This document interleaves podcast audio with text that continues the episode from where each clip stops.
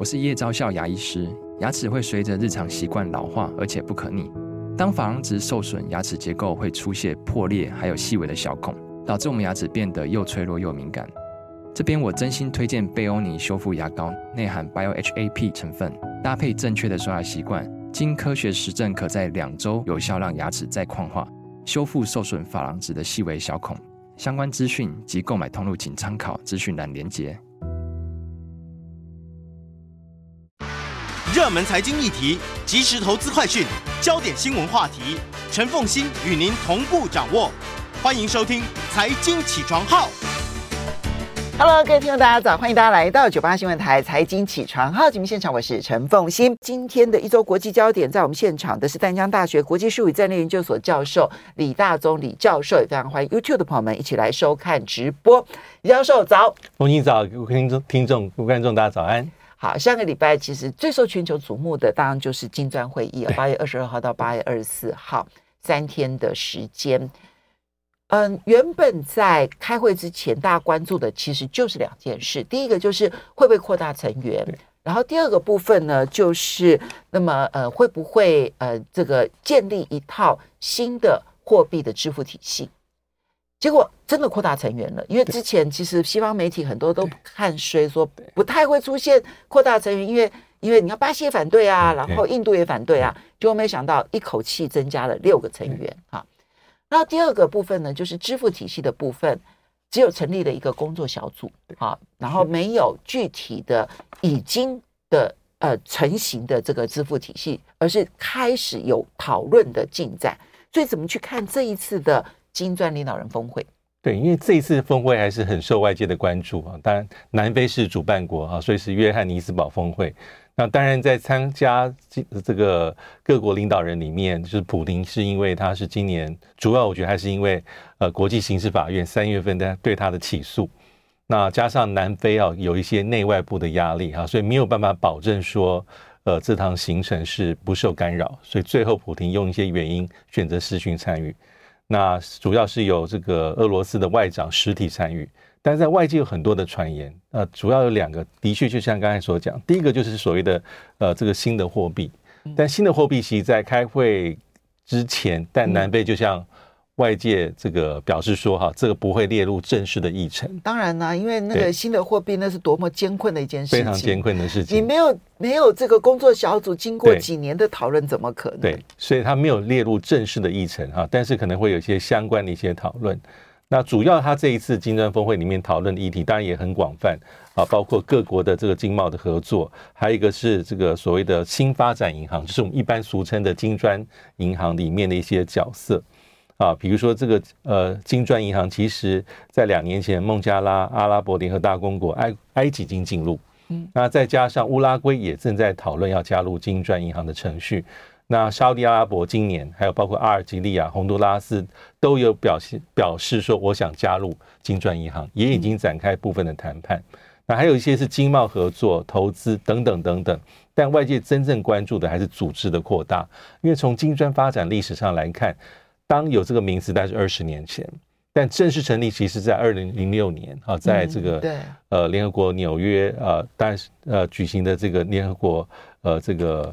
大会的时候，那个时候发展到今，但这么久历史里面，它也只有在二零一零年加入南非，从金砖四国变成金砖五国，到现在已经多少年？十二三年都没有新成员加入。嗯，那而且在开会之前，其实很多媒体有报道，包括南非也讲，他说好几十个国家有意愿加入，他说四十几个国家有意愿，有二十几个国家正式提出申请，后来发现是二十三个嘛，二十三，然后呢？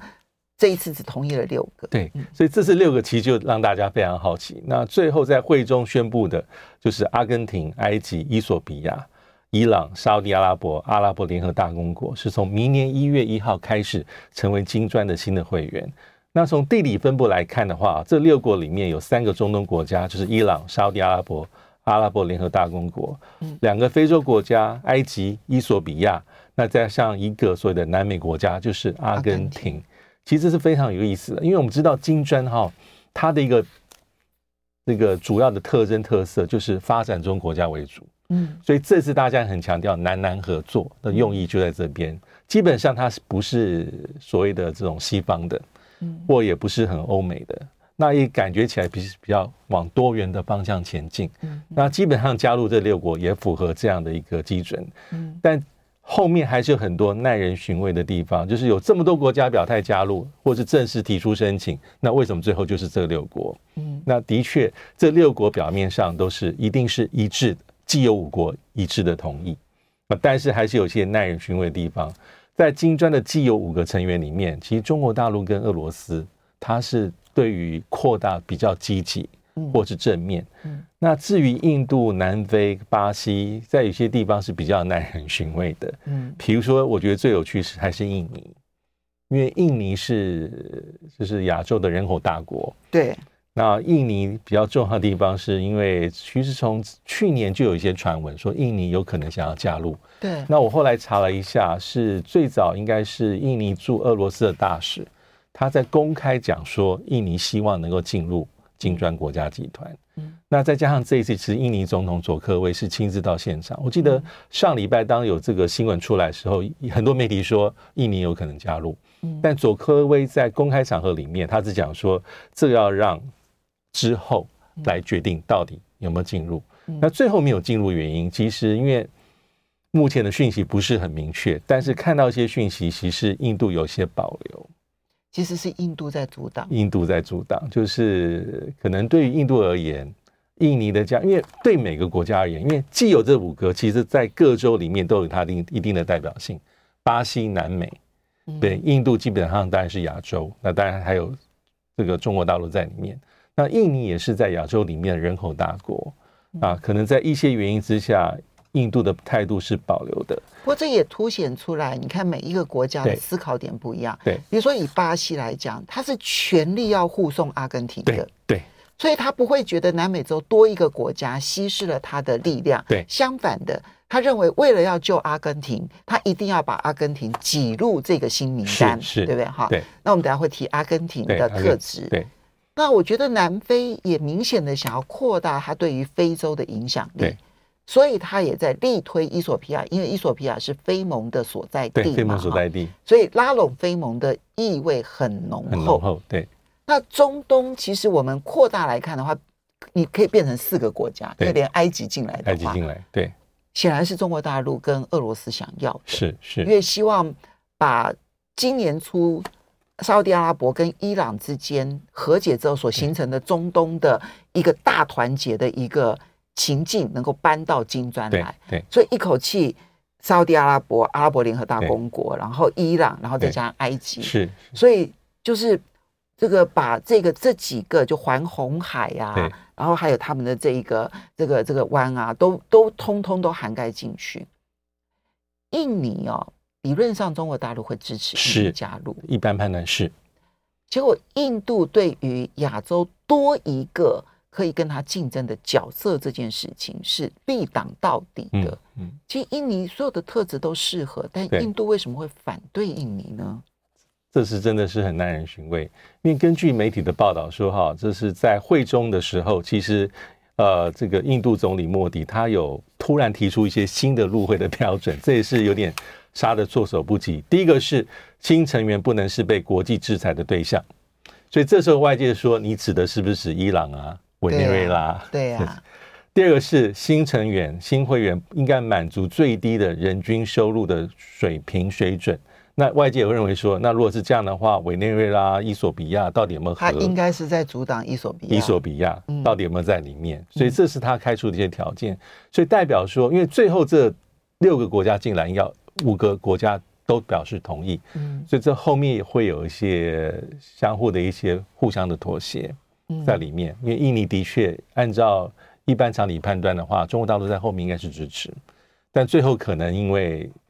呃，印度的一些表态，所以为了造成至少是台面上要大家有共识嘛，有凝聚力，所以就把这个印尼的案子把它拿掉。 印, 印度其实理论上应该要跟东南亚国家很好，但是居然阻挡东南亚最大的国家进入，这是很有趣的。但是六个国家同时加入，它会不会产生什么样的化学变化？我觉得它是非常复杂的，因为其实因为这个不只是适用于这样的国际机构，去对所有的国际机构、国际组织都是一样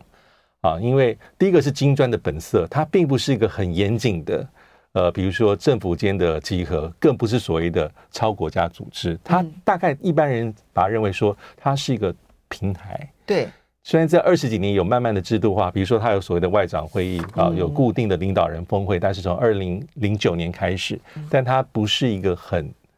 非常制度性高的一个一个国际组织，对。但是即便是如此，当一个组织扩大的时候，其实会容易发生一件事情，嗯，组织越大，要凝聚成共识的这个可能性是越低的。所以我们稍微休息一下，所以它正在朝向组织化的方式前进，应该会。而变成十一国之后的运作的复杂度当然就高很多了。嗯，我们休息一下，马上回来节目现场。欢迎大家回到九八新闻台财经起床号节目现场，我是陈凤馨。在我们现场的是淡江大学国际术语战略研究所教授李大中李教授，也非常欢迎 YouTube 的朋友们一起来收看直播。这次金砖峰会的扩员一口气从五个国家扩增为十一个国家。它增加了非常多的变数，因为呢，这里面有一些国家当然是有钱国家，比如说沙特阿拉伯啦，然后阿联呐、啊，和阿拉伯联合大公国，但有一些呢，它很明显的是目前财务上是有困境的，比如说阿根廷、伊索比亚，然后嗯，埃及最近的经济状况也不是特别的好啊，所以这一些会让整个金砖国家出现什么样子的变化呢？对，我觉得它呃组织的扩大本来就是对国际组织很重要的挑战，因为看起来它的区域影响力跟普及化是增加，但也代表说哈，因为成员呃它的每一个国家的体制还有发展的状况有落差啊，所以能不能对一些重要议题达成共识，它难度反而是这个门槛是增高很多很多的。嗯哼，所以这一次也是一样哈，就是增加到这个。呃，十一国之后，比如说经济体制、经济实力就差很多，对不对？因为印度进去之，印度本来就是在既有的国家里面，印度跟中国大陆的经济成长也是有些落差，经济表现有别。俄罗斯、巴西、南非啊，过去十年来，有些人说哈，经济成长率很低，嗯，相对于中国大陆跟印度成长率比较高的状况，也是有前段班跟后段班。对，那有些国家是产油国，那有些国家是主要是能需要靠能源进口的国家。对，那既有的这个中印之间也是关系是非常复杂，包括边界的争议。那这些都是带来未来的一些重大的一些变数。嗯，那但我觉得能源这部分比较比较互补也比较好，也没什么不好。否则的话，能源出口国早就已经有 OPEC Plus 了。对，可是。确实，嗯，经济的状态不同，然后各自有各自的彼此的矛盾。那但有没有一些呃遗珠之憾，或者是嗯、呃、正面影响？呃，我觉得还是有，因为对一个国际组织来说，你的成员的缓步扩增，我觉得还是必要的。因为现在是历经十二年之后，首批首次有六个新力股、新生力军加入。嗯，我觉得未来的观察点就是要看啊，金砖国家，假设南非是第一次扩大。这是第二次，那第三次扩大跟第二次间隔的时间有多久？还有增加六个国家之后，会不会为这个机制起了一些化学变化？甚至会让更多的国家更希望能够积极的进入，人家说就是进入金砖，呃，就是这个有人在开玩笑贴金或是入砖这样的一个吸引力会不会更加的增强？我觉得这十六国进去之后，我觉得这是都是值得。呃，观察的地方，当然国际上面最关注的就是中国大陆利用金砖组织，因为这是它的主场，对主场，它利用这个金砖组织能够在国际上面发挥什么样的影响力？对，我们要知道，就是金砖国家组织是中国大陆非常重视的区域机制啊，就像是上合组织差不多啊。如果我们对比一下，呃，过去十多年间啊，习近平出访区域机构的这种密度来说，这两个人是密度最高。几乎每一几乎每一每一避雨，那也代表说中国大陆希望借由这样的平台，因为它主导性强，能够成为一个它扩张国际地位、影响力的一个重要的一个工具。嗯、那的确，在过去以金砖而来说，过去在十多年里面，其实中国大陆在里面角色还是很吃重。就光光金砖五国里面，啊、呃，中国大陆的这个在里面的这个经济发展的占比，本来就是最高。嗯，那它也的确利用这样金砖国家来去维护它的一些。它的一些发展上的一些利益，对，这是非常非常关键。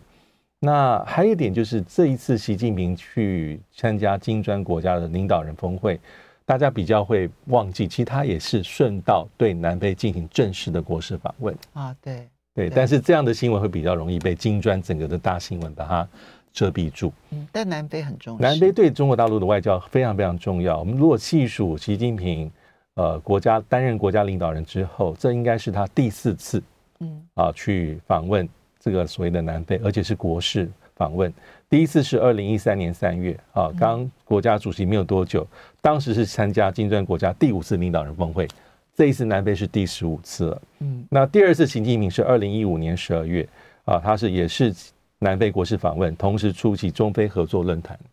的峰会。哦、那最近一次是在二零一八年七月，啊，金砖国家第十次领导人峰会。也是对南非国事访问，所以这次是他第四次呃正式的国事访问南非，嗯，也是在这金砖的架构下进行的，嗯啊，所以刚刚讲上合组织像金砖对中国大陆的意义是不同凡响，嗯啊，除了在过我记得在过去疫情期间之外，只要有金砖的峰会、上合组织的峰会，大概习近平都会亲自到场，嗯。这个是中国在利用这个它的主场优势然后所发挥的影响力，但从这一次的金砖会议当中也发现，印度因为最近这一段期间一方面跟西方关系其实嗯、呃、充满了那一个诱惑关系，哦，它没有直接导向西方，但是呢让西方拉拢它非常的用力，然后它的经济表现过去这几年也非常的好，是，所以呢印度在经济有有有诱惑力，然后呢西方的投资又源源不断的情况之下，它现在也成为本来它不是金砖国家的主要国家，本来是中俄，对，现在看起来是中印，对，你怎么去看印度在金砖国家的角色？嗯，也是有点耐人寻味啊，因为有些分析说哈，呃，印度这次有阻挡部分的国家这样的意图，其实也跟呃，他意思说金砖国家对印度是重要的。但以目前来看，中国大陆的影响性跟主导地位比较强。但是像 G 二十 来说，可能印度更希望在那个角这个机制里面扮演更强大的角色，这是一个。嗯、那第二个是金砖扩大，因为现在大家的焦点在金砖方面，但对印度来说，金砖就不可能是一个反西方，或是中国大陆，或是部分国家希望借由这样的机构去呃反制。啊，像美国影影响力的一个工具，我觉得这是看得非常非常的清楚，嗯啊，因为就像是南非一样啊，即便是他们非常重视金砖，还有发展中国家的合作跟凝聚力，嗯、但是如果外界呃一厢情愿把金砖视为是说，当金砖壮大之后，好像中国大陆或一些国家找到一个另起炉灶的一个平台，嗯，可以跟美国分庭抗礼，其实以目前来看。嗯，距离这样的一个目标，我觉得难度还是非常大。因为像对印度这样的国家而言，当他加入 Quad，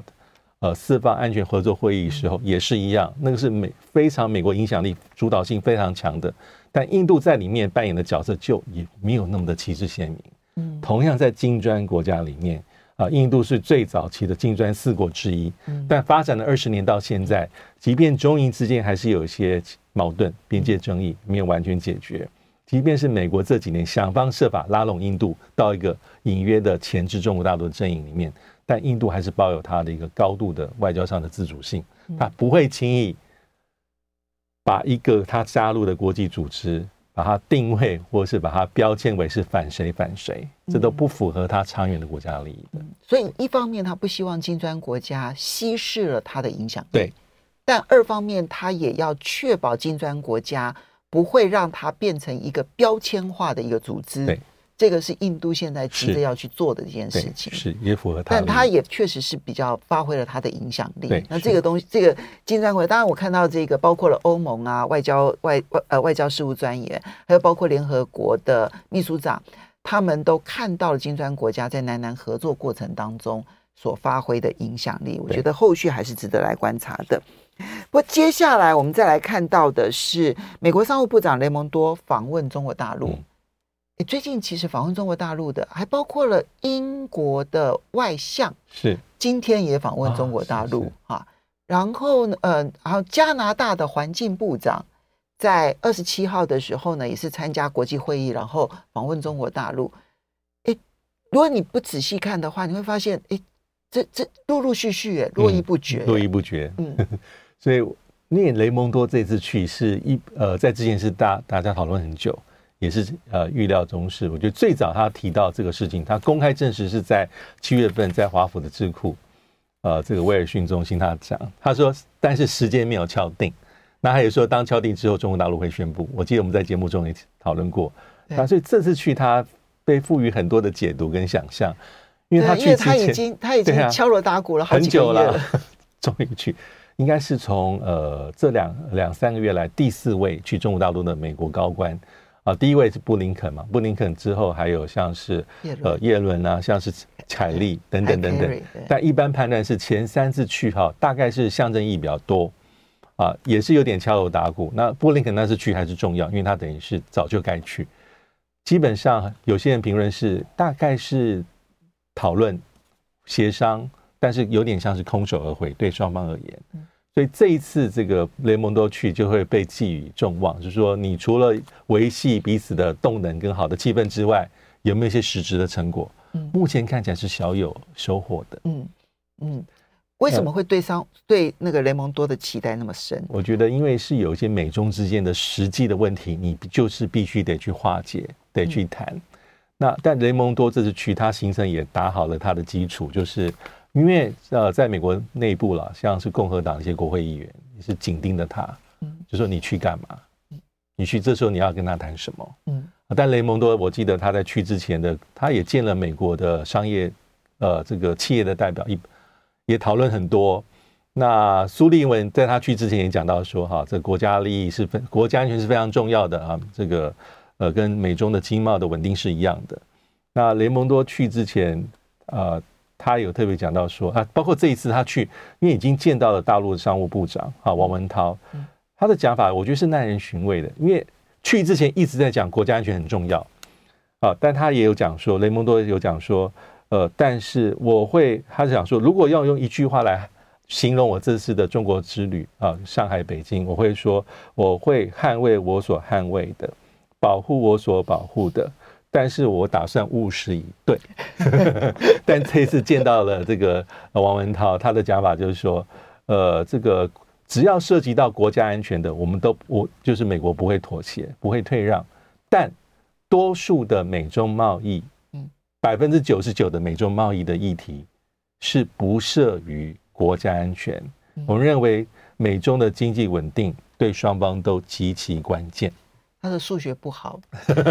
目前他制裁的加速应该远超过那百分之一了。对，百分对，的确是超过百分之一。但现在有个最新的，就是因为去之前，其实共和党就在说，你成立那些小组要干嘛？嗯，但现在是确认的，有两个小组。我, 我们稍微休息一下。其实今天凌晨他们已经，昨天晚上已经达成了一些共识。欢迎大家回到九八新闻台财经起床号节目现场，我是陈凤馨。在我们现场，淡江大学国际事务与战略研究所教授李大宗李教授，也非常欢迎 YouTube 的朋友们一起来收看直播。好，呃，美国商务部长雷蒙多这一次访问中国大陆呢，其实反而被外界呢这个。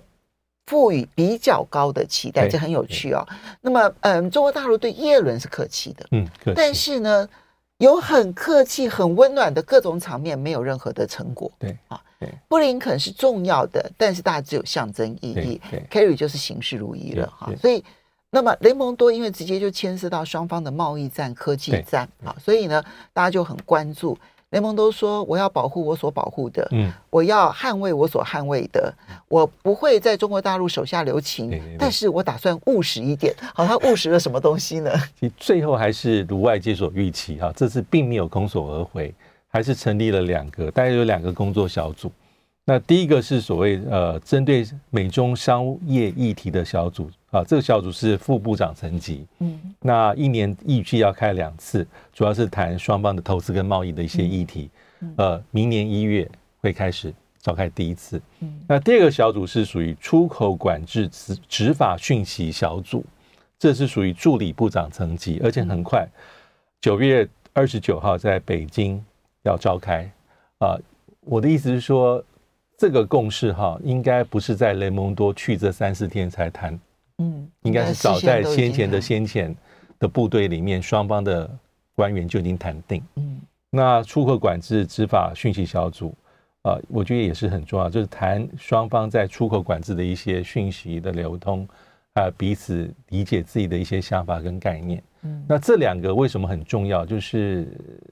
我觉得它是一个比较明确的一个成果。嗯，啊，因为去雷蒙多去之前，他有讲，他说我这次去要谈什么？最重要谈中国大陆的不公平贸易行为，他讲的是这些。那他也讲到旅游观光啊，啊，说假设他举二零一九年为例，他说如果美中能回到疫情之前的观光状态，会为美国经济上带来不少的利多。嗯，啊，可能这里面牵涉到呃五万个工作机会，跟为美国的经济收入增加每年三百亿美金。其实他是在向美国内部的反中派喊话。对。就是我解释我为什么要去，嗯，那也提到说呃这个采购波音客机的一些议题，中国大陆等等等等，就是站在美国的角度去看。不过刚才提的我觉得很有道理，就是说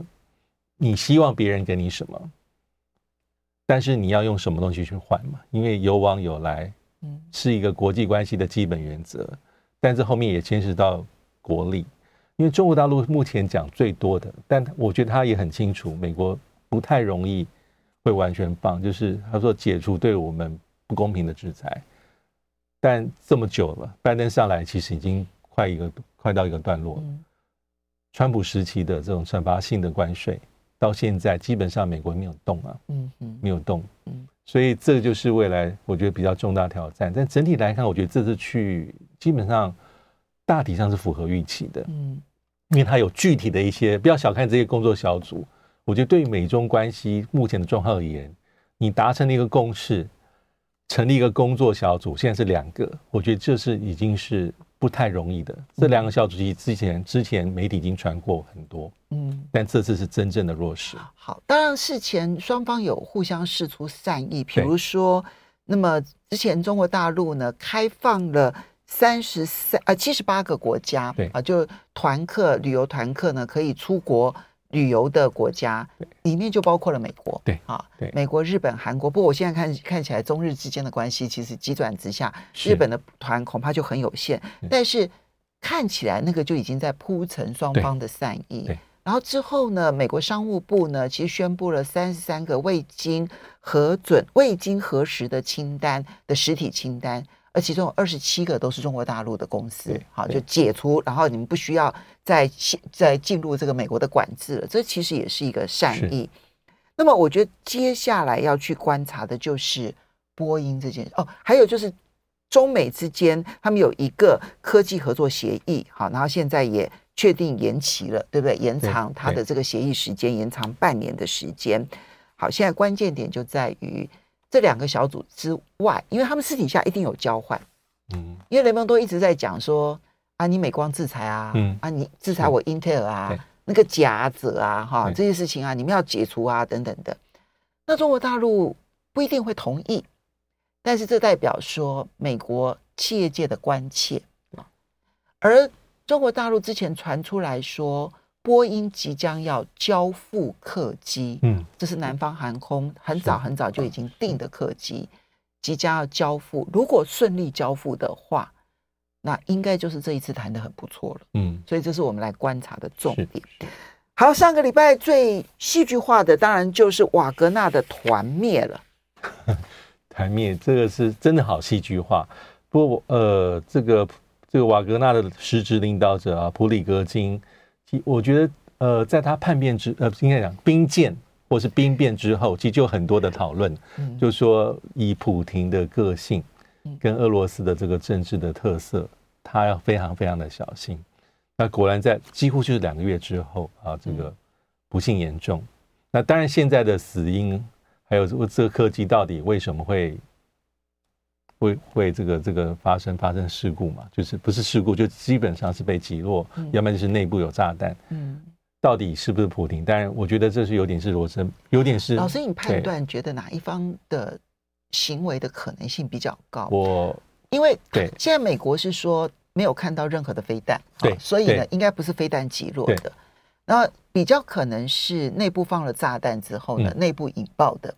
那如果是这样的话，那就真的任何一方都有可能了。嗯，因为如果说是飞弹击落的话，那一定是俄罗斯的防空部队做的。对对对。但现在应该不是，不一呃，现在应该不一定是。嗯。所以你觉得到底哪一方做的可能性最大？呃，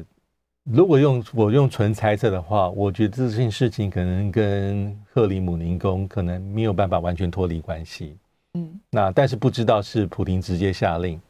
或是有人做。啊，做啊，做之后再让普京知道。呃，我觉得这个都有它的可能性，但我我会觉得说，目前几率比较大，